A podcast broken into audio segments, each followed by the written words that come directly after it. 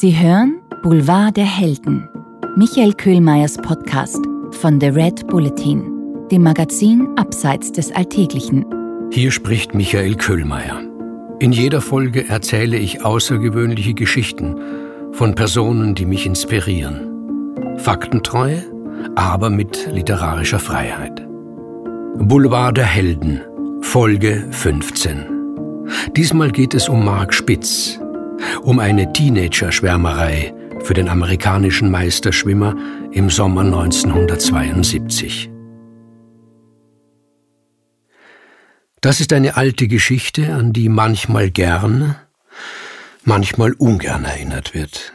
Sie trug sich zu im Sommer 1972. Die Olympischen Spiele fanden in München statt. Wir alle, die damals so viel Freude am Sport hatten, denken gern daran. Mein Onkel Hans war Schiedsrichter beim Hochsprung der Damen. Und wir denken nicht gern daran, denn ein großes Verbrechen war geschehen.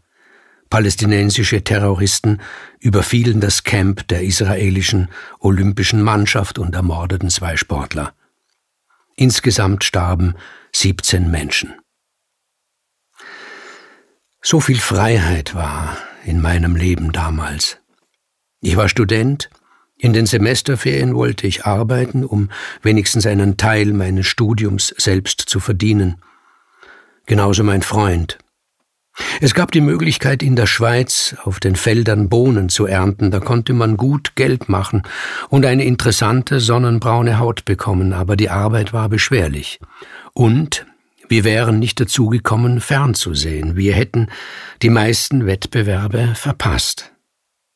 Das allein war unser Antrieb, dem ORF ein Hörspiel anzubieten. Das erste. Wir hatten keine Erfahrung, aber der ORF nahm an und wir verdienten etwa genauso viel wie auf den Schweizer Bohnenfeldern. Und wir konnten uns im Fernsehen die Olympischen Spiele ansehen. Das war Glück. Meine Familie hatte damals noch keinen Fernseher, aber die Familie meines Freundes hatte einen. Er studierte auch, fast das gleiche wie ich. Er hatte eine sehr liebe kleine Schwester. Sie war erst 14 und interessierte sich überhaupt nicht für Sport.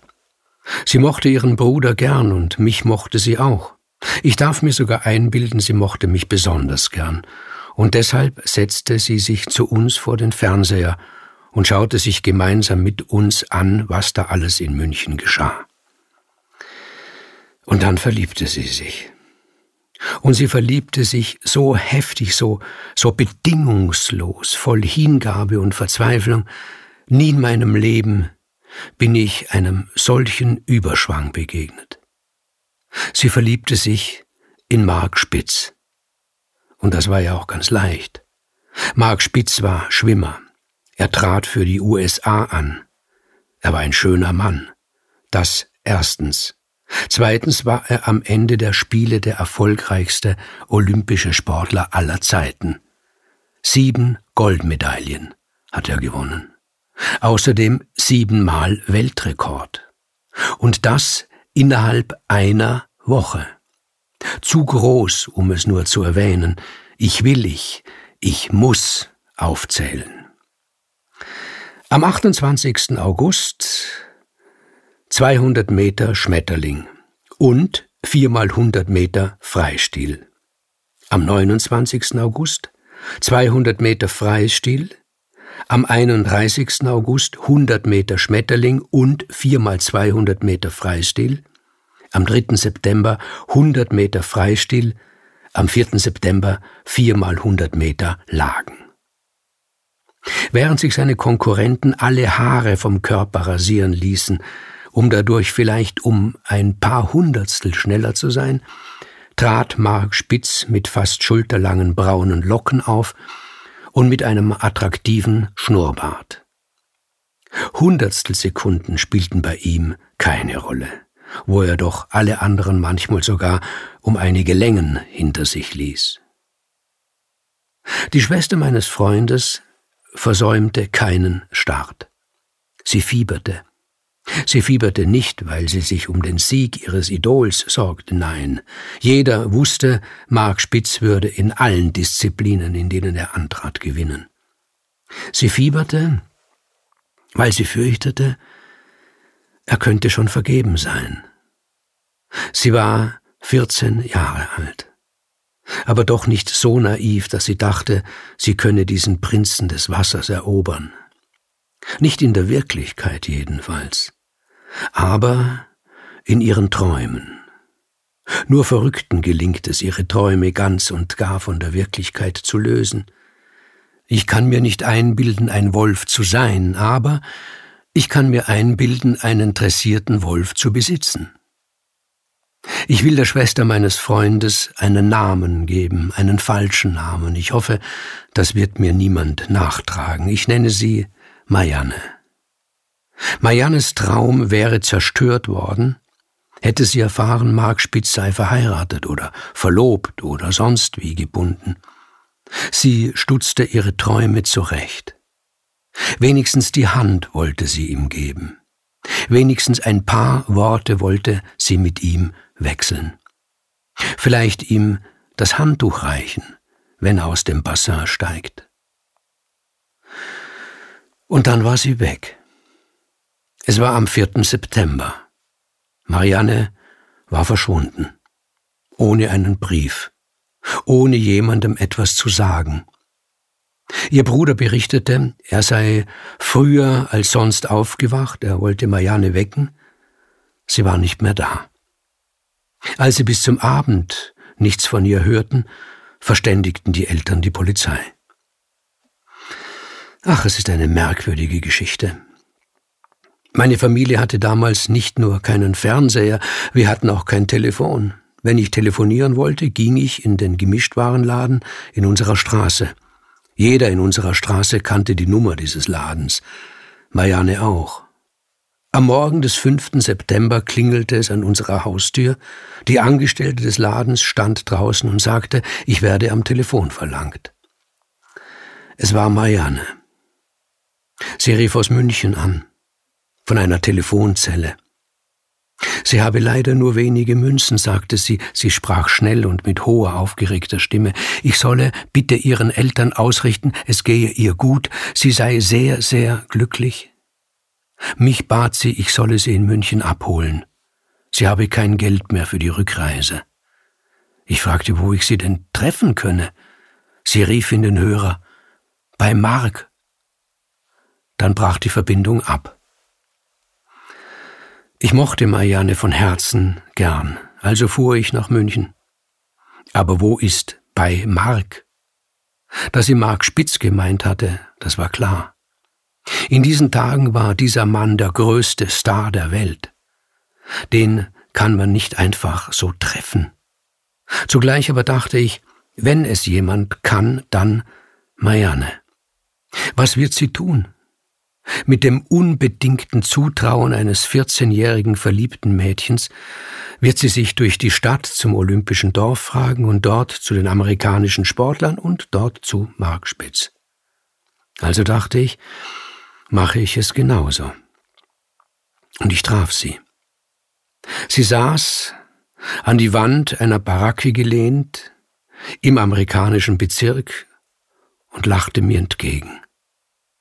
Sie habe, rief sie mir schon von weitem zu, Mark Spitz kennengelernt.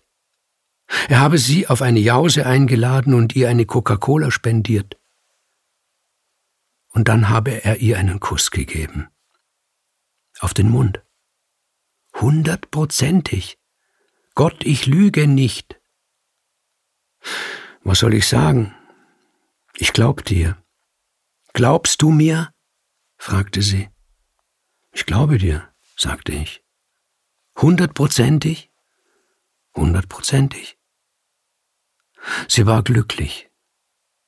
Wir gingen den weiten Weg in die Stadt, und dort lud ich sie auf ein Eis ein. Nicht irgendein Eis, sondern ein sechsstöckiges, das nur zur Hälfte abgeschleckt werden konnte, der Rest tropfte ihr über die Hand und den Ärmel hinunter auf die Beine und die Schuhe. Es war ein sehr heißer Tag. Sie lachte darüber. Sie war glücklich, über und über. Also erzähl, sagte ich, wie ist er? Sie wollte gerade beginnen, ich schwöre, da war um uns herum plötzlich ein Tumult. Polizeisirenen heulten, Menschen schrien, Durchsagen ertönten. Was war geschehen? Terroristen hatten das Haus des israelischen Olympiateams gestürmt, zwei Männer erschossen und die anderen als Geisel genommen. Einer neben uns sagte, sie hätten auch Mark Spitz in ihrer Gewalt. Er sei zwar Amerikaner, aber Jude. Und die Terroristen wollten alle Juden töten. Marianne brach zusammen und weinte und weinte weiter, noch als wir erfuhren, dass Mark Spitz in Sicherheit sei. Er sei unter einer Decke in einem Auto aus dem olympischen Dorf gebracht und nach London ausgeflogen worden. Dreißig Jahre später war Marianne in Amerika. Sie besuchte ihren Bruder, meinen Freund, der war inzwischen ein ziemlich berühmter Rockmusiker. Sie erkundigte sich nach Mark Spitz, fand heraus, wo er lebte, mietete sich einen Pontiac Firebird und fuhr nach Modesto in Kalifornien und klingelte an seiner Tür. Und Mark Spitz himself öffnete. Und Mark Spitz himself lud sie zu sich in sein Haus ein, er selbst ließ ihr einen Kaffee aus der Espressomaschine rinnen, er selbst holte einen Kranz Eiskuchen aus dem Tiefkühlschrank. Er sah immer noch gut aus. Die Haare waren inzwischen grau geworden, auch der Oberlippenbart. Marianne vermutete, er färbe ihn den Haaren nach, was sie als geschmackvoll wertete. Sie verbrachten einen netten Nachmittag miteinander. Marianne erzählte ihm, dass sie vor 30 Jahren einen sehr, sehr guten Freund angelogen habe, dass sie diesem Freund erzählt habe, sie habe ihn, Mark, in München während der Olympischen Spiele getroffen, ihn persönlich im Olympischen Dorf, sie habe ihm, Mark, die Hand gegeben und er, Mark, habe sie auf die Wange geküsst. Sie habe den langen Weg nach Modesto zurückgelegt, um diese Lüge auszulöschen, ob er, Mark, ihr bitte auf die Wange küssen wolle. Das tat er. Weitere zehn Jahre später traf ich Marianne in Wien. Wir hatten uns in den letzten Jahren aus den Augen verloren, aber das bedeutete nichts. Sie hatte geheiratet, sich scheiden lassen, wieder geheiratet, sich wieder scheiden lassen. Sie sagte zu mir, ich sei der beste Freund in ihrer Jugend gewesen. Sie sagte, ich solle mich nicht wundern, aber sie wolle mir das Geld zurückgeben, das ich damals für ihre Rückfahrt aus München ausgelegt habe. Sie habe kein Glück mit Männern, sagte sie. Sie habe sich als 14-Jährige in Superman verliebt. Das sei ihr Verhängnis gewesen. Und dann erzählte sie mir von ihrem Nachmittag im Haus von Mark Spitz in Modesto in Kalifornien. Was soll ich sagen? Ich glaub dir. Glaubst du mir? fragte sie.